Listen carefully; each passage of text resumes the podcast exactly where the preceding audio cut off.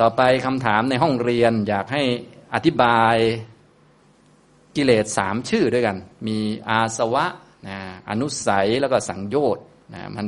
หมายถึงยังไงมันเชื่อมโยงกันยังไงอะไรประมาณนี้นะการอธิบายกิเลสชื่อต่างๆเนี่ยนะถ้าเราจะอธิบายความเชื่อมโยง ก็จริง ๆ ก็เป็นคำอธิบายให้เราพอเข้าใจตามความหมายของกิเลสนั้นๆเฉยๆแต่ความจริงกิเลสต่างๆ เวลามันเกิดขึ้นเนี่ย มันก็เกิดขึ้นกับจิตเลยนะและได้ชื่อต่างๆ ไปตามสมควรตามลักษณะของมันที่เกิดตอนนั้นๆนะเวลาเราจะอธิบายให้เข้าใจง่าย ๆ ก็คือเราเรียนเป็นเรื่องๆไปก่อน สมมุติเรียนเรื่องอาสวะก็อาสวะมันมีความหมายว่ายังไง มีองค์ธรรมอะไรบ้างอาว่าไปก่อนนะต่อมาก็มาเรียนอนุสัยมีกี่อย่างอะไรบ้าง มีลักษณะยังไง ต่อมาก็สังโยชน์มีกี่อย่างอะไรบ้าง มีลักษณะยังไงนะ เพราะว่าถ้ามาแบบเชื่อมโยงบางทีก็เรียกว่าพูดในแบบความหมายแบบแง่ใดแง่หนึ่งเฉยๆนะแต่ถ้าเป็นทางอภิธรรมก็คือ พวกนี้จริง ๆ ก็เป็นอกุศลเจตสิกที่เกิดในจิตอันเดียวกันนั่นแหละ แต่มีหลายชื่อนะดังนั้นถ้าเราจะเข้าใจง่ายๆก็คือต้องไปเรียนแนวอภิธรรมก่อน แนวอภิธรรมนี้คือเป็นแบบพื้นฐาน เรียกว่าเบสิกเบสิกหมายถึงว่า พวกกิเลสทั้งหลายเนี่ยจะได้ชื่ออะไรก็ตามแต่จริง ๆ ก็คืออกุศลเจตสิกนั่นแหละ มันเกิดกับจิต อกุศลเจตสิกตัวเดียวเกิดกับจิต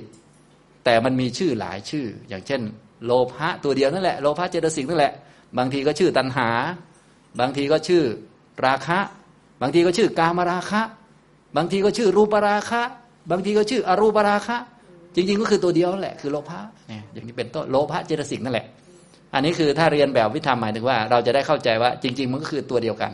เพียงแต่ว่าในอารมณ์ที่ต่างกันสถานการณ์ต่างกันเนี่ย อาการของมันก็ได้ชื่อต่างๆกันไปนะถ้าไม่เข้าใจก็ลองนึกถึงผมเนี่ยอาจารย์สุภีเนี่ยนะอาจารย์สุภีก็คนเดียวนี่แหละ ตัวดำๆผอมๆแห้งๆคนนี้แหละ คนเดียวนี่แหละ ถ้ามาอยู่ตรงนี้ก็เป็นอาจารย์สอนหนังสือนะ อย่างนี้เป็นอาจารย์สอนนักเรียนบ้านพุทธธรรมสวนหลวงนะถ้าไปที่อื่นไปวัดสมมติไปวัดก็เป็นอุบาสกสุภีนะอย่างเนี้ยไปไหนอีกอะไม่คนเดียวกันนะ แต่ว่า ทำคนละงานกัน อยู่บ้าน อยู่บ้านก็เป็นสามีนะเป็นอะไรอีก เป็นลูกของแม่อีกเป็นคุณแม่ไปหาคุณแม่ก็ต้องไหว้คุณแม่ จริงๆก็คนเดียวกันนะ แต่ว่าอาการแสดงออกมาเนี่ยก็จะไม่เหมือนกันอย่างนี้ก็คือพื้นฐานนะฉะนั้นเราจะเรียนเข้าใจได้ง่าย ก็คือเราเรียนพื้นฐานก่อนก็คืออภิธรรมนั่นเองอภิธรรมเป็นพื้นฐานแต่ว่าใช้ยังใช้ปฏิบัติยังไม่ได้ พระสูตรนี้จะใช้ปฏิบัติได้ดี แต่ว่า ถ้าคนไม่เข้าใจพื้นฐานมันจะงงว่าเอ๊ะทำไมหลายชื่อแท้อันไหนเป็นอันไหน บางทีบางคนนี่ชอบอธิบายเชื่อมกันเลยงงเลย คือมันเชื่อมกันได้ในแง่ที่ว่าเราอธิบายแง่ใดแง่หนึ่งเฉยๆพอเข้าใจไหมครับ เอาละทีนี้พอเราเข้าใจประเด็นลักษณะหลักธรรมต่าง ๆ อย่างนี้แล้วก็ให้เข้าใจว่าอากุศลทั้งหมดที่เราพูดถึงเนี่ยไม่ว่าจะชื่อใด ๆ ก็ตาม ถ้าแบบพื้นฐานแล้วก็คืออกุศลเจตสิกที่เกิดประกอบกับจิตนั่นแหละอกุศลเจตสิกมันจะมีอยู่ 14 ตัว นะสิบสี่ตัวเป็นพื้นฐานนะ เดี๋ยวอันอื่นก็เดี๋ยวเติมเข้ามาตามอาการตามลักษณะเหมือนโลภะตัวเดียว มีชื่อหนึ่งร้อยห้าชื่ออย่างนี้เป็นต้นมีชื่อเยอะโทสะก็มีชื่อเยอะแยะไปหมดเลย อย่างนี้เป็นต้นนะก็แยกแยกกันไปตามอาการลักษณะของมันนะครับเอาละเมื่อเราเข้าใจอย่างนี้แล้วก็ค่อยมาดูความหมายอาสวะนะอาสวะเนี่ยแปลว่ากิเลสที่ทำให้กระจายไป ในอารมณ์ต่าง ๆ อาสวะแปลว่าไหลท่วมไป ทุกทุกที่ในโลกเนี่ยถ้าเรานึกไม่ออกให้นึกเหมือนน้ำหลาก น้ำหลากมันท่วมไปทุกที่เลย ท่วมไปที่ไหนบ้าง ก็ท่วมไปในทุกอารมณ์ อารมณ์เรามีกี่อารมณ์อารมณ์หกก็ไหลไปในทุกอารมณ์ มีกี่ทวารหกทวารไหลไปในทุกทวารมีกี่ภพภูมิสามสิบเอ็ดภพภูมิก็ไหลไปทุกภพทุกภูมินะอย่างนี้เรียกว่าอาสวะก็คือ ท่วมไหลท่วมไป สวะแปลว่าไหลไปอาอาแปลว่าท่วมไหลท่วมไปเลยนะท่วมไปในทุกที่ทุกอารมณ์นะไหลท่วมไปนะอย่างนี้นี่คือความหมายของอาสวะไหลท่วมไป ฉะนั้นการไหลท่วมไปทำนองนี้มันจะเกิดอาการทำให้เราหลง เนื่องจากว่ามันในเมื่อมันท่วมไปแล้ว มันก็เหมือนกับพวกเรานี้ พอเกิดมาในโลกปุ๊บเหมือนกิเลสตัวนี้นะเหมือนกิเลสตัวนี้มันท่วมเราอยู่ แต่จริงๆเนี่ยมันก็ไม่ใช่ท่วมแบบ ด้านกายภาพนะ แต่อาการของกิเลสเนี่ยเหมือนกับจิตของเราเนี่ยพอมาเกิดในโลกมนุษย์ปุ๊บมันเหมือนมีกิเลสตัวนี้ท่วมเราอยู่ท่วมเรานะฉะนั้นในเมื่อมันท่วมเราดูหรือบางลวงตาเราอยู่แน่นอนว่าจะทำให้เรามองไม่เห็นความจริงฉะนั้นอาสวะก็เป็นปัจจัยให้เกิดอวิชชานะเวลาเขาอธิบายอะไรเป็นปัจจัยให้เกิดอวิชชา วิชาเกิดเพราะอะไร ก็เกิดเพราะอาสวะนะเห็นไหมในบาลีจะมีบอกบ่อยๆพอ เข้าใจไหมครับ แต่จริง ๆ มันก็เกิดด้วยกันนะแต่นี้เป็นคำอธิบายพอเข้าใจไหมคำอธิบาย ในแง่ลักษณะที่มุมมองว่าอาสวะก็คือกิเลสที่มันท่วมไปในทุกๆทที่ทุก ๆ อารมณ์เลย ท่วมอยู่ท่วมเหมือนกับเราก็มีน้ำท่วมอยู่ เราก็ต้องมองไม่เห็นอยู่แล้วนะเหมือนกับว่าเราขับรถไปตามถนน แล้วก็มีหมอกท่วมอยู่ ก็แน่นอนเราต้องมองไม่เห็นถนนหรือมองไม่เห็นอันตรายต่าง ๆ เพราะมันท่วมอยู่แล้ว เหมือนกับทุกข์ก็มีอยู่ แต่เราก็มองไม่เห็นอยู่แล้วเพราะมันท่วมมาเลยก็อาสวะ ก็เป็นปัจจัยให้เกิดการมองไม่เห็นทุกข์มองไม่เห็นทุกข์ก็คืออวิชชา ตัณหาก็ต้องมีอยู่เป็นสมุทัยแต่เราจะมองเห็นได้ไงก็เขาท่วมอยู่แล้วเนี่ยอย่างเนี้ยความหมายคือแบบนี้นะครับ อาสวะนะก็คือกิเลสที่ท่วมไปในทุกทวารทุกอารมณ์ ทุกภพทุกภูมินะหรืออีกความหมายหนึ่งอาสวะแปลว่าของหมักดอง ก็คือของที่มันอยู่มานานมันหมักดองหมายถึงว่า ความหมายอาการนี้ก็ถ้าพูดในด้านรูปธรรมก็คล้ายๆกับเราเกิดมาก็อยู่ในบ่อน้ำที่มันเป็นของมึนเมาอยู่แล้ว ก็คือเราเมาเราเมาเมาอารมณ์นะเมา พอเราเมาเหมือนทุกท่านคงเคยเห็นคนเมา คนเมาพูดรู้เรื่องไหมครับ เออเนี่ยพวกเราก็เป็นอย่างนั้นอยู่ อันนี้ บ้านของฉันนะ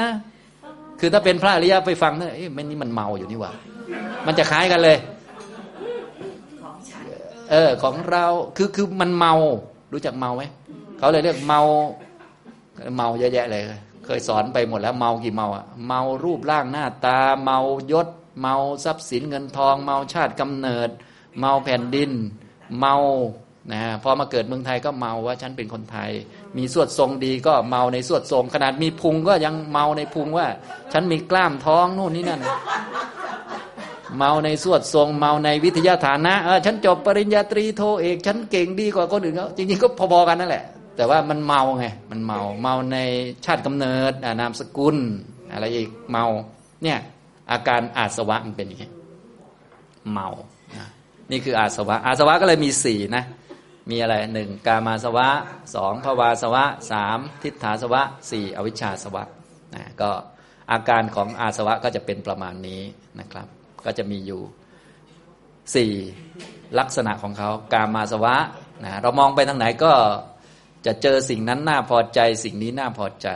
นะเสียงน่าเพลิดเพลิน เสียงน่าพอใจนะมองไม่เห็นความเป็นจริง เพราะว่ามันมีอาสวะที่คลุมอยู่ อันนี้พูดในแง่ลักษณะกิเลสแต่คลุมนี้ไม่ใช่คลุมที่วัตถุอะไรหรอกนะเพราะอาสวะเราก็รู้อยู่แล้วมันเกิดที่จิต มันคลุมที่จิตพอคลุมที่จิตทุกอย่างมันก็เลยเหมือนถูกคลุมไปด้วย ก็เป็นตัวให้เกิดอวิชชานั่นแหละ อาสวะก็เลยเป็นปัจจัยให้เกิดอวิชชาแต่จริง ๆ มันเกิดด้วยกันนะถ้าพูดภาษาพื้นฐานแล้ว แต่อันนี้เราคือเราพูดในคำอธิบายเพื่อนำไปใช้ประโยชน์ในการปฏิบัติฉะนั้นเวลาเราจะใช้ประโยชน์ในการปฏิบัติ เราต้องพูดเชิงพระสูตร พราะพระสูตรนี้แสดงหลักธรรมขึ้นมาเพื่อนนาไปปฏิบัติ โดยเฉพาะ เราชอบสูตรไหนก็เอาสูตรนั้นไปปฏิบัติไปนะเป็นลำดับเป็นชั้นเป็นชั้นไป ปฏิบัติระดับนี้ใช้สูตรนี้ ปฏิบัติอีกสูตรหนึ่งใช้ระดับหนึ่งก็ว่าไป หรือทั้งสูตรนี่อาจจะแบบปฏิบัติตั้งแต่ต้นจนจบเลยก็ได้แล้วแต่ ส่วนทางอภิธรรมนี่เรียกว่าเป็นเบสิกเป็นพื้นฐานจะทำให้เราเข้าใจเรียกว่าไปศึกษาแล้วแล้วทะลุปลุกโปร่งดีอย่างนี้ทำนองนี้นะครับ อันนี้ก็เลย มีทั้งการศึกษาสองแบบแบบนี้แหละนะครับ อันนี้คืออาสวะนะมีสี่นะพอเข้าใจความหมายแล้ว ต่อไปอนุสัยนะอนุสัยส่วนใหญ่เรานิยมแปลว่า นอนเนื่อง นอนนิ่งอยู่นะพอนอนนิ่งนอนเนื่องอยู่ถ้าแปลอย่างนี้ก็ก็จะนึกถึงกิเลสที่มันเป็นเหมือนตะกอนอยู่ใต้ตุ่มน้ำพอได้ลมพัดก็ฟูขึ้นมาอะไรประมาณนี้อันนี้คือเราอุปมาในแง่เป็นรูปธรรมนะ ก็เหมือนคล้ายๆอาสวะที่เป็นน้ำท่วมเมื่อกี้แหละ แต่จริงๆมันไม่ใช่แบบนั้นมัน อันหนึ่งมันเป็นอุปมา ถ้าเข้าใจเชิงอุปมาได้อยู่ แต่ว่าถ้าเข้าใจว่ามันเป็นเหมือนตะกอนเป็นนอนนิ่งๆอยู่ จริง ๆ มันก็เข้าใจผิด เพราะว่าจริง ๆ แล้วไม่มีอะไรนอนนิ่งอยู่ในจิตเพราะจิตมันก็ไม่นิ่งมันเกิดดับตลอด และพวกอนุสัยนี่มันเป็นกิเลสจะต้องเกิดกับจิตอกุศลอย่างเดียว จิตกุศลก็ไม่มีอนุสัย จิตวิบากก็ไม่มี จิตกิริยาก็ไม่มี มีแต่จิตอกุศลอย่างเดียว ให้เราจำแม่นๆว่า พวกกิเลสทุกชื่อเนี่ยจะต้องเป็นอกุศลเจตสิกหนึ่งในสิบสี่นั่นแหละนะให้เราเข้าใจพื้นฐานก่อนพอเข้าใจพื้นฐานแล้วค่อยมาเรียนพระสูตรถ้าไม่เข้าใจพื้นฐานแล้วบางทีมาเรียนแล้ว เจอคำแปลบางทีมันงงเป็นนอนสงสัยมันนิ่งอยู่กับจิตแล้วมั้งเอานอนอยู่ทุกจิตเลย กลายเป็นผิดไปเลยอย่างเงี้ยนะอย่างนี้เราต้องรู้พื้นฐานก่อน เอาละทีนี้เมื่อเราเข้าใจพื้นฐานแล้วว่า ไม่ว่ากิเลสจะชื่ออะไรก็ตามแต่คำแปลอะไรก็ตามแต่มันจะต้องเกิดกับจิตอกุศลอย่างเดียว และต้องเป็นอกุศลเจตสิกสิบสี่นั่นแหละ ทีนี้อนุสัยเนี่ยทำไมจึงว่ามันนอนเนื่อง อันนี้เป็นแค่คำแปลเฉยๆนะ แต่ว่าความหมายจริง ๆ ของอนุสัยก็คือเป็นกิเลสที่มีกำลังที่เราไม่อาจจะควบคุมมันได้นะเพราะว่าตัวที่ควบคุมอนุสัยได้ หรือว่าตัวที่ตัดอนุสัยได้มีตัวเดียวคือมรรคนะฉะนั้นถ้ายังไม่มีมรรคนะ เราจะดีจะเด่นจะแบบประเสริฐขนาดไหน ก็สู้อนุสัยไม่ได้ อนุสัยนี้เขาจะต้องเกิดแน่นอนเสมอไปนะไม่มีทางควบคุมเขา เขาเรียกว่ากิเลสที่มีกำลังคำว่ามีกำลังหมายถึงทำยังไงเราก็สู้เขาไม่ได้นะมีวิธีที่จะสู้เขาได้มีวิธีเดียวก็คือต้องเอาสิ่งที่มีกำลังกว่าเขาไปสู้เขา สิ่งที่มีกำลังมากกว่าเขามีอันเดียวคือมรรคฉะนั้นสิ่งที่มีกำลังมากกว่าสังขารในในในจักรวาลนี้มีตัวเดียวนะคือมรรคแปดเนี่ยมีกำลังกว่าอันอื่น อ่าอย่างนี้และกิเลสตัวที่มีกำลังก็คืออนุสัยนี่แหละ เราคุมเขาไม่อยู่เลย ฉะนั้นอนุสัยเนี่ยมันจะมาผ่านเวทนา แล้วเวทนาจำเป็นต้องมี เพราะมันมาผ่านผัสสะอ่าอย่างนี้และผัสสะมันก็เป็นวิบาก เวทนาก็เป็นวิบาก แต่ว่าอนุสัยนี้มันเป็นกิเลสและมันมีกำลังด้วยไม่สามารถจะละได้นะอย่างเงี้ยทำนองนี้ละได้ด้วยมรรคอย่างเดียวนะมันมาผ่านเวทนา ฉะนั้นเวลาพูดอนุสัย เราไปอ่านในพระสูตรต่าง ๆ เวลาท่านนำไปใช้ในการพิจารณามันจึงถูกแสดงผ่านเรื่องของเวทนาเห็นไหมแสดงคนละแบบ ถ้าเป็นอาสวะแสดงผ่านเรื่องของอวิชชาว่าอาวิชชามันมาอย่างไงอ๋อมันถูกคลุมอยู่ คุณถูกฝุ่นคลุมตาคุณอยู่ คุณจะมองเห็นความจริงได้ไงล่ะคุณถูกคลุมอยู่อะคุณขับรถไปแล้วฝุ่นเต็มไปหมดเลย ฝุ่นนั้นคืออาสวะ คุณก็มองไม่เห็นความจริงคืออวิชชา งูอยู่ข้างหน้าคุณจะเห็นได้ยังไง คุณถูกคลุมอยู่อย่างนี้พอเข้าใจไหมนั่นแหละ เป็นคำอธิบายเฉยๆนะเราก็จะได้เข้าใจนะครับ ส่วนอนุสัยนี้ถูกอธิบายผ่านเวทนา เพราะว่าพอมีเวทนาปุ๊บกิเลสจะต้องมาทันทีนะตัวอนุสัยก็เลยมีอยู่เจ็ดตัวด้วยกัน มีหนึ่งกามราคะ กามราคานุสัยสองปฏิฆะปฏิฆานุสัยนะ สามทิฏฐานุสัยทิฏฐิสี่วิจิกิจฉาวิจิกิจฉานุสัยห้ามานะ มานานุสัยหกภวะราคะภวะราคานุสัย และเจ็ดอวิชชาอาวิชชานุสัย เวลาท่านอธิบายเนี่ยท่านจะเอาอนุสัยสามมาเป็นตัวอธิบายนะเพราะว่าตัวที่เรียกว่าเด่นชัดหรือว่าตัวบ่งชี้ว่า เราไม่อาจจะควบคุมมันได้เนี่ย ตัวช่องระหว่างวิบากกับกิเลสเนี่ยก็คือ เวทนากับต่อเนื่องมาเนี่ย เวทนากับตัณหาพวกนี้พวกผัสสะนี้เป็นวิบาก เวทนานี้เป็นวิบากพวกนี้นะต่อมามันจะเป็นกิเลสนะตัวนี้เราจะคุมมันไม่อยู่ฉะนั้นอนุสัยก็เลยถูกอธิบายผ่านเวทนานะอธิบายแค่สามตัวก็ครบหมดแล้วนะการมาราคะปฏิฆะแล้วก็อวิชชา ส่วนอีกตัวหนึ่งมันก็อยู่ฟากอวิชชาหมดเลย ตัวไม่ว่าจะเป็นตัวทิฏฐิวิจิกิจฉามานะภวราคะพวกนี้มันก็คือพวกอวิชชา ก็อธิบายรวมอยู่กับอวิชชา มีการมาราคะปฏิฆะอวิชชาสามตัว แต่จริงๆมีเจ็ดตัวพอเข้าใจไหมก็หมายถึงว่าพระโสดาบันก็ละอวิชชานั่นแหละ แต่ว่าไม่ได้ละอวิชชาแบบสมบูรณ์ละได้แค่ทิฏฐิกับวิจิกิจฉา เพราะว่าตัวสองตัวนี้มันก็คืออวิชชานั่นแหละ มันเป็น พวกเดียวกับมัน พวกเดียวกับพวกนี้นะมีการมาราคะปฏิฆะแล้วก็อวิชชา ทีนี้อนุสัยแต่ละตัวเนี่ยอธิบายผ่านเวทนาไหน ทุกท่านคงทราบเนาะนะก็เป็นเวทนาสุขนี่กามราคานุสัย ก็จะมีอยู่ค้างอยู่ หรือว่าเกิดขึ้นกับอันนี้แน่นอน ถ้าเราไม่เห็นไม่เห็น เวทนาสุขว่าเป็นทุกข์เนี่ยหรือไม่เห็นตัณหาจริง ๆ ไม่เห็นอนุสัยจริง ๆ อนุสัยก็จะเกิดอยู่ เพียงแต่จะเห็นหรือเปล่าอีกเรื่องหนึ่งฉะนั้นถ้าเกิดเวทนาสุขปุ๊บเราต้องรู้ว่ามีกามราคานุสัยอยู่ ส่วนเราจะเห็นไม่เห็นอีกเรื่องหนึ่งอย่างเนี้ยต้องตั้งไว้ว่ามันมีอยู่ เพราะมันละไม่ได้ไง มันละไม่ได้มันจะไม่มีได้ไง เอออย่างเงี้ยทำนองนี้นะทำนองนี้นะครับนะมีก็มีก็ก็รอมากกว่า อย่างเงี้ยที่ที่ต้องรู้ว่ามีอยู่เพราะอะไร เพราะว่าเราจะได้ไม่เข้าใจผิดว่ามันไม่มีอย่างนี้เพราะบางคนเนี่ยพอสุขโอ้ยพบเก่งแล้วพอเห็นสุขเกิดดับเห็นนู่นเห็นนี่ นึกว่ามันไม่มี อย่างนี้แสดงว่าเออเข้าใจผิดคุณรู้จักอนุสัยน้อยไปนะอย่างนี้ฉะนั้นพวกเราก็ก็ทำทำไป ไม่ต้องคิดมากนะถ้าเป็นเวทนาทุกข์อะไรนอนอยู่ ก็เป็นปฏิคานุสัย ถ้าเวทนาทุกข์นี่จะต้องมีเสมอเลย จะต้องมีนะเราจะเห็นหรือไม่เห็นก็อีกเรื่องหนึ่งเราจะบอกว่าเรายอมรับได้วางเฉยต่อเวทนาทุกข์ก็ยังมีอยู่เสมอนะอย่างเนี้ยอ่าเออเขาเลยชื่อว่าอนุสัยไงเขาเขาแบบเป็นกิเลสที่มีกำลังไงกิเลสที่มีกำลังกิเลสเกิดเนี่ย เราไม่จำเป็นต้องรู้ก็ได้นะ แต่เขาเกิดของเขาอะ อย่างเนี้ยเขาก็ยังอยู่ นะจนกว่าจะมีมรรคนะเราก็ต้องไปเรียนเรื่องมรรคว่ามรรคระดับไหนละอนุสัยอะไรต่อไป แต่ถ้าไม่ไม่มีมรรคเนี่ยจะต้องมีอยู่เสมอ มันเป็นธรรมชาติ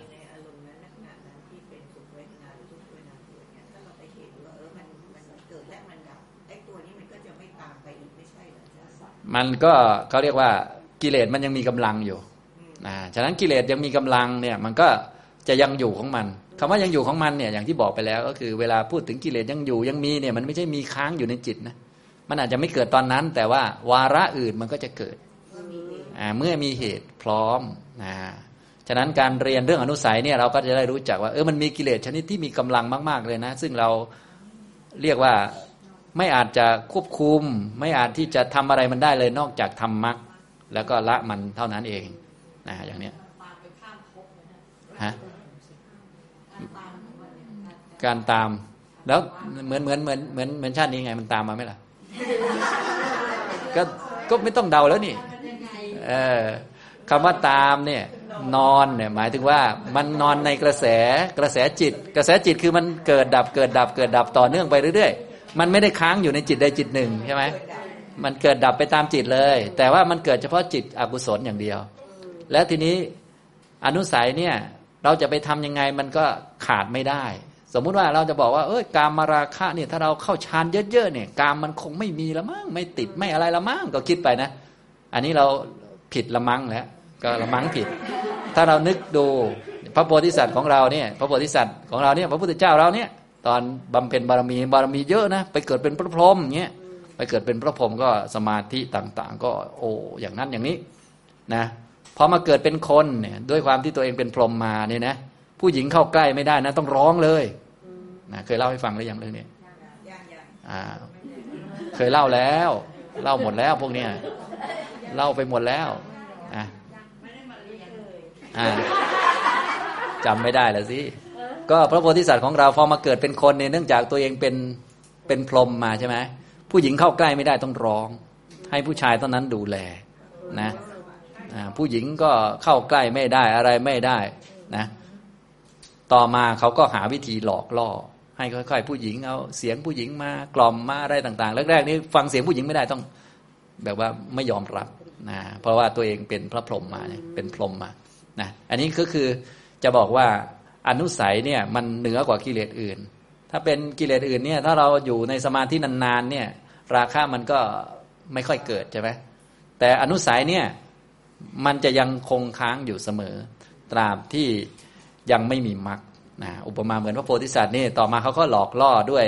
เอาผู้หญิงมาใกล้เดินผ่านบ้างร้องเพลงให้ฟังบ้างอย่างนั้นอย่างนี้ต่อมาก็กิเลสก็ขึ้นมาใหม่เหมือนเดิมนะกิเลสก็ขึ้นมาใหม่เหมือนเดิม ทีนี้ตัวเองบารมีเยอะนี่ หน้าตาก็หล่อนะก็เรียกว่าผู้หญิงทุกคนเอามาเป็นภรรยาหมดเมียชาวบ้านก็จะเอามาด้วยอย่างเงี้ยหนักเลยอย่างนี้ ติดหนักกว่าเดิมอย่างนี้เห็นไหมตอนแรกไม่ติดตอนหลังติด เห็นไหมอนุสัยนี่มันยังคาอยู่คำว่าคานี้ไม่ได้อยู่กับจิตนะ มันยังเชื้ออยู่เนี่ยลักษณะอนุสัยมันเป็นอย่างนี้นะฉะนั้นอนุสัยก็เลยเป็นกิเลสที่มีกำลังที่ยังถอนไม่ได้ด้วยมรรคนะก็เลยรู้สึกเหมือนกับว่า เออตะกอนอยู่ลึกไม่ลึกอย่างไร แต่ถ้ายังมีอยู่ เขาก็เลยอุปมาเหมือนกับถ้าคนนั่งสมาธิ หรือว่าคนที่ไม่โกรธมีเมตตาเยอะๆแต่ยังไม่มีมรรคเนี่ยก็ ยังถูกกระตุ้นนู่นนี่นั่นก็ยังไม่โกรธแต่ถ้าถูกกระตุ้นไปเรื่อยๆเรื่อยๆทุกวันทุกวันทุกวันเข้าอ่าสมมุติว่าเราเป็นคนใจดีมากนะ แต่เราไม่ได้เป็นพระอนาคามี เราใจดีมากๆเลย เป็นคนมีเมตตาต่อทุกคน แต่หมอนี่มาก็จิ้มเราเช้าก็จิ้ม บ่ายก็จิ้ม เย็นก็จิ้ม วันรุ่งขึ้นก็จิ้มอีกนะจิ้มไปเรื่อยนะคือเราไม่ได้เป็นอนาคามีไงอ่าลองจิ้มไปเรื่อยๆสักเดือนหนึ่งอะเป็นไงไหวไหม เราใจดีมากเลยนะ เนี่ยเนี่ยลักษณะการมีอนุสัยคือแบบนี้ คือมันยังไงก็ไม่ขาด พอเข้าใจไหม ถูกกระตุ้นถึงจุดมันก็จะขึ้นมา นั่นเองทำไมท่านถึงบอกว่า ถ้ายังไม่มีมรรคจะต้องรู้ว่ายังมีอนุสัยอยู่ เพราะว่าอย่างนี้แหละ ก็คือจะได้ไม่ให้หลงไง เพราะบางคนเนี่ยพอสมาธิดีไม่มีการมาราเขานึกว่าละได้แล้วใช่ไหม บางคนก็เมตตาดีอะไรดีก็นึกว่าอะไม่มีปฏิฆะแล้ว บางคนคุมนั่นนี่ได้ แต่ว่าถ้าไม่มีมรรคเนี่ย มันก็ถูกกระตุ้นนู่นนี่นั่นมันก็ถึงจุดมันมันก็จะขึ้นมาได้นะอย่างนี้ทำนองนี้ เหมือนพระโพธิสัตว์เราเมื่อสักครู่นี้ก็คือถูกกระตุ้นไปกระตุ้นมาก็ติดผู้หญิงเหมือนเดิมนะตอนแรกไม่ติดนะแถมปฏิเสธด้วย ต่อมาก็ติดเหมือนเดิม อย่างนี้นี่คือลักษณะของกิเลสแบบอนุสัยเป็นอย่างนี้นะนะครับนะอทุกขมสุขก็อะไรนอนเนื่องครับ อวิชชานอนเนื่องนะสักกายทิฏฐิวิจิกิจฉามานะภาวะราคะ อันนี้จะนอนอยู่ในอทุกขมสุขเวทนานะฉะนั้นคนที่ได้อทุกขมสุขะเนี่ยนะวางเฉยต่างๆเนี่ยมานะก็จะยังอยู่ รู้ว่าเออเราไม่กระโตกกระตาก เวลาที่เรารู้สึกว่าเราจิตมั่นคงเนี่ยมันจะขึ้นมาเลยนะ ถ้าอย่างพวกเราทั่วไปถ้าเป็นคนช่างสังเกตสักหน่อยหนึ่งถ้า เราเป็นคนรักษาจิตให้เป็นกลางได้เนี่ยนะไม่ยินดีไม่ยินร้ายเรารู้ขึ้นนิดหนึ่งขึ้นโอ้สงสัยเราใกล้บรรลุแล้วมั้งมันอย่างคิด อันนี้มาหน้ามาแล้ว จริง ๆ ตัวเองก็ปุถุชนเหมือนเดิมแหละแต่มันขึ้นนะเฮ้ยฉันสุขก็โดนด่าก็ไม่โมโหเลยเว้ยเออเราคงใกล้บรรลุแล้วมั้งจริงๆมันไกลพอชาวบ้านเขาแหละแต่ว่ามันขึ้นนะเนี่ยมานะเห็นไหมนะแล้วยิ่งคนนิ่งๆอยู่ยิ่ง ชอบภาวะนี้ภาวะราคะก็มาเนี่ยมันเป็นอนุสัยเห็นไหมเนะ่ยมันคุมไม่อยู่หรอก ถ้าไม่มีมรรคเนี่ยคุมไม่อยู่มันเป็นกิเลสประเภทนี้ ซึ่งจริง ๆ ก็เกิดกับพวกเราทุกคน แต่ว่ามันละเอียดก็เลยดูยาก ฉะนั้นวิธีการสำหรับพวกเราก็คือ ให้รู้ว่าถ้ามีเวทนาอยู่ ถ้าเป็นสุขเนี่ยก็ต้องอันนี้ก็ต้องตามมา แต่เราเห็นไม่เห็นไม่รู้ ถ้าเห็นก็ดีไป ไม่เห็นก็ไม่เป็นไร ให้รู้ว่ามันต้องมีอยู่ เพื่อเราจะได้ว่ารู้ว่าอ๋อแต่ต้องเจริญมรรคมันถึงจะจะหายไป คือเราจะได้ไม่เข้าใจผิดว่ามันหายไง อย่างเนี้ย หรือไม่เข้าใจผิดว่ามันไม่มีอย่างนี้ทำตรงนี้นะฉะนั้นปฏิบัติไปแล้วมีกิเลสบ้างก็ดีเหมือนกันนะ มันจะได้ไม่เข้าใจผิดเนาะโดยเฉพาะฝ่ายอวิชชาเนี่ยโอ้โหนะไอไอไออุเบกขาเนี่ยทุกขมสุขนี่มีจุดให้ให้อนุสัยขึ้นมาเยอะเนี่ยทั้งสักยทิฏฐินะมีทั้งทิฏฐานุสัย วิจิกิจฉาเนี่ยมีทั้งมานะ ภาะวะราคะอวิชชาเนี่ยพวกนี้เขาขึ้นกับพวกอทุกขมะสุขเวทนานะถ้าเห็นเกิดเห็นดับอะไรพวกนี้เรื่องทุกเป็นตัวตนอะไรพวกนี้เราไม่ค่อยไม่ค่อยขึ้นหรอก ถ้าอทุกขมสุขเราก็โหมาแล้วนะอย่างนี้ถ้าวางเฉยได้ อุ้ยฉันวางเฉยได้อะฉันเฉยเฉยได้ โดนด่าฉันก็เฉยอะมาแล้ว กับกับเห็นสังเกตไหมเนี่ย อะไรนอนอยู่เนี่ย อวิชชา มันอยู่กับอันเนี้ยอทุกขมสุขมานะก็มาแล้ว เพราะว่าราคะก็มาแล้ว เอออยากเป็นอย่างนี้ เหมือนกับว่าเราเป็นพระอริยะแล้วนะแบบนี้ เพราะว่าเราฟังฟังดูพระอริยะท่านก็ไม่ยินดีไม่ยินร้ายเนาะเออ เราก็เป็นอย่างนั้นด้วย เออ เข้าคงจะครอบครัวเดียวกับท่านละมั้งเอาเอามาแล้วไหนไหมชักจะชักยังไงซะแล้วเข้าเขาแล้วนะมานะก็ตัวเองไม่ได้เป็นก็ถือว่าตัวเองเป็นแล้วตัวเองเป็นปุถุชนแต่ถือว่าเป็นอริยะแล้ว เพราะว่าราคะอีกไป ถือจับพบตรงนั้นว่า เออ เราจะต้องอย่างนั้นอย่างนั้น เห็นไหมเนี่ยคืออวิชานุสัยใช่ไหมเนี่ย อย่างเนี้ยอวิชานุสัย มีเจ็ดตัวนะ นับถูกไหมหนึ่งกามะราคานุสัยสองปฏิคานุสัยสามทิฏฐานุสัยสี่วิจิกิจฉานุสัยห้ามานุสัยหกภวะราคานุสัยเจ็ดอวิชานุสัย แต่เวลาพูดปกติจะพูดสามอันไว้เป็นหลัก เนื่องจากเชื่อมกับเรื่องเวทนา เพราะว่าอนุสัยโดยความหมายของเขาก็คือ เป็นกิเลสที่มีกำลังยังละไม่ได้ด้วยมรรคเขาจะเกิดกับเวทนาเกินเป็นอทุกขมสุขอย่างนี้ คือเขาจะเขาจะมาอยู่ฝากโน้นไงก็คือถ้าเป็นเวทนาสุขก็การมราคานุสัย ถ้าเวทนาทุกข์ก็ปฏิคานุสัย และอทุกขมสุขก็จะ นั่นแหละ อวิชานั่นแหละ ถ้าเราองรวมก็อวิชาอย่างนี้ทำนองนี้อย่างนี้ทำนองนี้นะครับ นี่คือแบบอนุสัย ต่อไปสังโยชน์นะสังโยชน์โดยความหมายก็คือกิเลสที่ผูกจิตไว้ในภพนั้นๆทำให้ข้ามพ้นภพนั้นไม่ได้ เหมือนจะข้ามได้แต่ข้ามไม่ได้สักทีเพราะว่ามีตัวเหมือนเชือกผูก แล้วก็กระตุกหรือดึงเรากลับมาที่ภพนั้นๆอยู่นะกระตุกหรือพากลับมาที่เดิมจนได้นั่นเอง เหมือนเราจะไปไกลแต่ไปไม่ได้ไกล เรียกว่า สังโยชน์ก็คือกิเลสเครื่องผูกจิต ให้ติดอยู่ในภพนั้นๆ ให้ติดอยู่ในวัฏฏทุกข์ระดับนั้นระดับนั้นไม่ข้ามไปได้ เรียกว่าสังโยชน์มีอยู่สิบนะสังโยชน์เนี้ยเอามาแสดงคู่กับเรื่องของการตัดด้วยอำนาจของมรรคเพราะว่ามรรคเนี่ยจะทำหน้าที่ในการตัดสังโยชน์เพราะว่ามรรคเนี่ยเขาทำหน้าที่ในการตัดเครื่องผูกในภพเป็นชั้นเป็นชั้นไป เพราะว่า การเกิดในภพก็คือทุกข์นั่นเองมรรคก็มีหน้าที่กำจัดความทุกข์แต่กำจัดเป็นชั้นเป็นชั้นไป ทุกแรกก็ทุกแนวบาย ทุกในการมาภูมิ และในภูมิชั้นสูงก็ตัดเป็นชั้นเป็นชั้นไปนะจึงเป็นเครื่องอธิบายกำลังหรือว่าอนุภาพของมรรคนะสัญญน์ก็เลยเอามาแสดงคู่กับเรื่องมรรคนั่นเองนะอันนี้ทำตรงนี้นะครับ สัญญน์ก็จะมีสองแบบก็คือแบบเบื้องต่ำเรียกว่า โอรัมภากิยะสัญญน์สัญญน์เบื้องต่ำนะเบื้องต่ำคือการมาภูมิทำไมการมาภูมิมันต่ำเพราะมันไม่มีต่ำกว่านี้แล้ว ต่ำสุดแล้วกามาภูมิ ติดรูปเสียงกลิ่นรสสัมผัสเนี่ยการมาภูมิต่ำสุดแล้วการมาภูมิสิบเอ็ดเนี่ยนะต่ำสุดแล้วมนุษย์เราก็ถือว่าต่ำสุดแล้วนั่นเนี่ยหีโนคัมโมโปถุชชะนิโกอยู่แล้วเนี่ยไม่รู้จะไปทางไหนละนะจะมาถือว่าตนสูงนี่ไม่ได้นะ ถ้ารูปประพรมรูปประพรมถือว่าสูงก็ยังพอถูกบ้าง แต่ก็ถือก็เป็นกิเลสอยู่นะส่วน ตัวที่ดึงมาให้เกิดในกามภูมินะก็เป็นสังโยชน์เบื้องต่ำห้า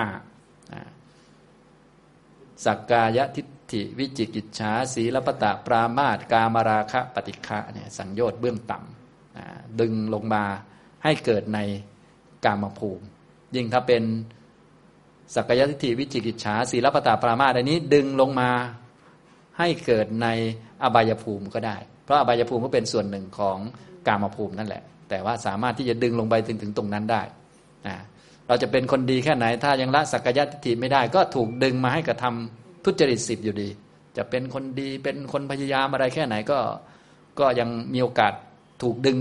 กลับมา อันนี้คือลักษณะสังโยชน์ก็เหมือนเชือกผูก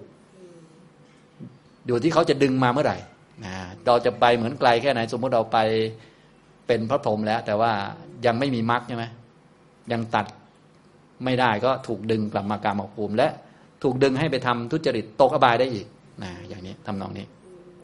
เนี่ยสัญญอดก็จะอธิบายแบบนี้นะครับ เครื่องผูกจิตเอาไว้ในวัฏฏะสงสารทำให้เรามาทำความผิดอีกหนีความผิดไม่พ้นเหมือน พวกเราถ้ายังเป็นปุถุชนอยู่เนี่ยก็หนีทุจริตไม่พ้นเราก็พยายามหนีนะพยายามพยายามจะไม่พูดคำหยาบนะพยายามไหม พยายามมากเลยค่ะ แต่อดไม่ได้เอาแล้วมาแล้ว มันผูกเราไว้ผูกเราไว้ดึงมา หาเรื่องนะหาโน่นนี่นั่นผูกเราไว้จนได้นะ นะ จะพยายามมีสมาธิพยายามโน่นนี่นั่น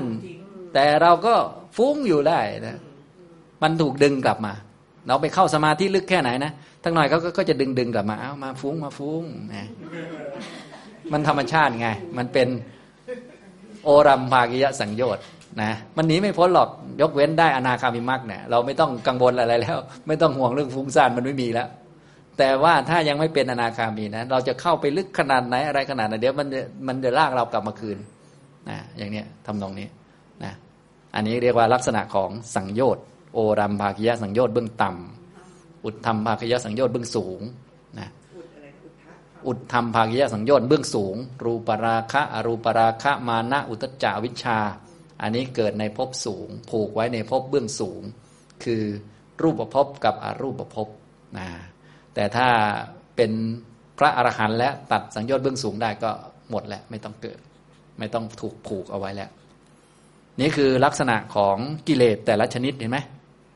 ลักษณะ ถ้าเราเข้าใจลักษณะอย่างนี้เราก็สามารถอธิบายเชื่อมได้ตามเรียกว่า ตามเงื่อนไขหรือว่าตาม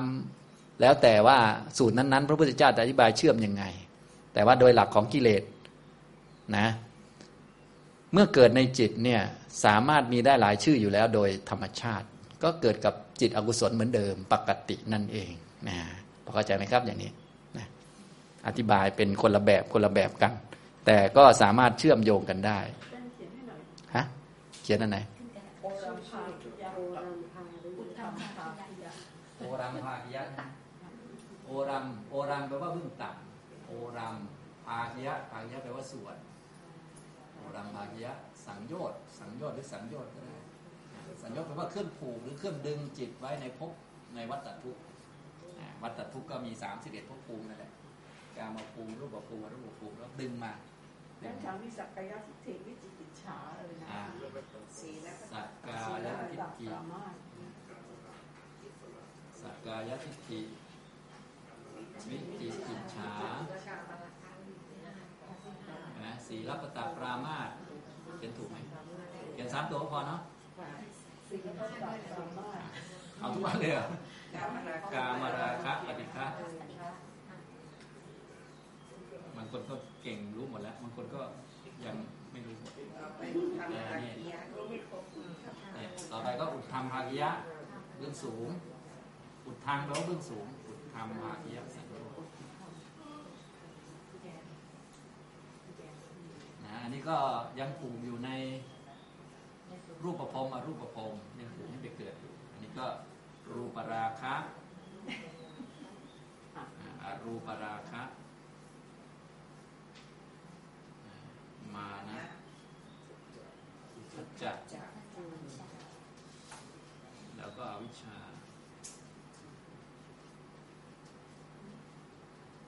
ถ้าเราสังเกตดูชื่อแล้วนะเราก็จะเห็นว่าชื่อเขาซ้ำกันอยู่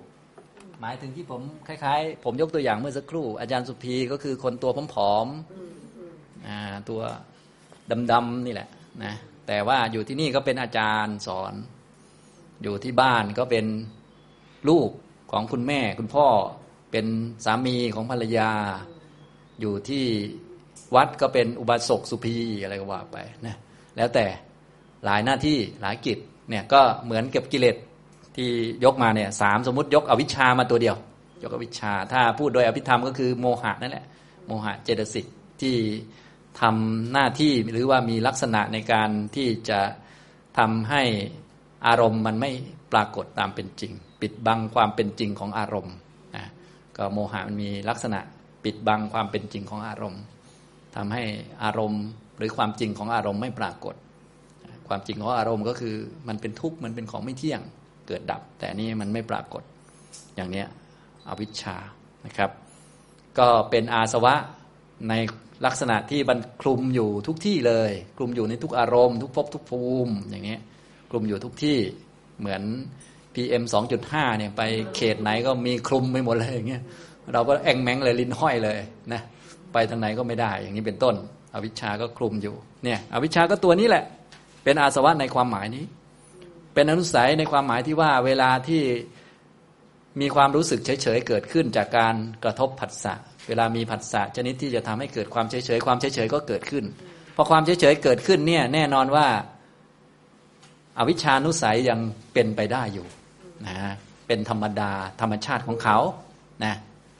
ตราบใดที่เรายังไม่เข้าใจอทุกขมสุขตามเป็นจริง อรหันตมรรคยังไม่เกิด อวิชานุสัยก็ถือว่าเป็นไปอยู่หรือว่านอนเนื่องอยู่นะคำว่าเป็นไปอยู่ก็ไม่ได้หมายความว่าเกิด เพราะว่าเขาต้องเกิดกับอกุศล แต่ว่าในใจเราต้องรู้ว่า เออ เขายังเป็นไปได้อยู่ถึงถึงคราวถึงวาระเขาก็เกิดขึ้นได้แล้ว อย่างนี้ทำตรงนี้ จนกว่าเราจะรู้ตามเป็นจริงว่าอ่า เวทนาที่เป็นอทุกขมสุขนี้เป็นทุกขสัตว์โดยทะลุปลุกโปร่งก็คือพ้นจากทะลุก็ต้องเป็นอรหัตตมรรคพระอรหันต์ อวิชานุสัยจึงจะหมดอย่างนี้เป็นต้นนะครับ อันนี้อนุสัยในความหมายนี้ สังโยชน์ก็ใช้ในความหมายว่าเป็นเครื่องผูกเอาไว้ในภพนะผูกไว้ในภพถึงชั้นสูงเลยในในภพนูนรูปภพอรูปภพผูกได้นี่คือทำนองนี้ ก็ตัวเดียวนั่นแหละคือโมหะเจตสิกนั่นแหละได้ชื่อ เป็นอวิชชาสวะบ้าง อวิชานุสัยบ้าง อวิชชาสังโยชน์บ้างอย่างเนี้ยตามจิตหรือว่าตามอาการที่เขาแสดงออก อย่างนี้นะครับ อันนี้ นี่คือคำอธิบายเนาะทีนี้การอธิบายเชื่อมนะก็แล้วแต่ว่าสูตรนั้นๆ หรือว่าเรื่องนั้นๆ พระพุทธองค์เชื่อมโดยวัตถุประสงค์อะไร เราต้องไปดูอีกทีหนึ่งนะก็อย่างเช่น เชื่อมเรื่องว่าอาสวะเป็นปัจจัยให้เกิดอวิชชาเงี้ยมันก็อันนี้ก็เชื่อมให้ทราบถึงว่าต้นตอของอวิชชา ต้นตอของการเวียนว่ายแต่เกิดเนี่ย ต้นต่อของปฏิจจสมบัติหรือต้นต่อของชีวิต ต้นต่อของทุกเนี่ยมันไม่มี ทุกนี้มันเป็นกระบวนการวงกลม วัฏฏะสงสารนะมูลการหรือว่าตัวที่เป็นจุดต้นเขาจริงๆเนี่ยมันไม่มี อวิชชาที่เราบอกว่าเป็นองค์แรกของปฏิจจสมุปบาท อวิชชาปัจจยาสังขาราเนี่ยจริง ๆ อวิชชาก็เป็นแค่สังคตะธรรมที่เกิดตามเงื่อนไข คือเกิดมาจากอาสวะนะอย่างนี้เป็นต้น อาสวะก็มีเงื่อนไขมาจากปัจจัยอื่นๆเนี่ย ก็เพื่อประเด็นตรงนี้เห็นไหมก็ต้องไปดูว่าที่ท่านอธิบายเชื่อมนะท่านอธิบายเชื่อมหลักทำอะไรแล้วก็อธิบายตามหลักหรือว่าแง่มุมนั้น ๆ ต่อไป อย่างนี้ อาสวะก็เป็นปัจจัยให้เกิดอวิชชาอย่างนี้ในแง่นี้ หรือในแง่อื่นตามสมควรไปนะครับ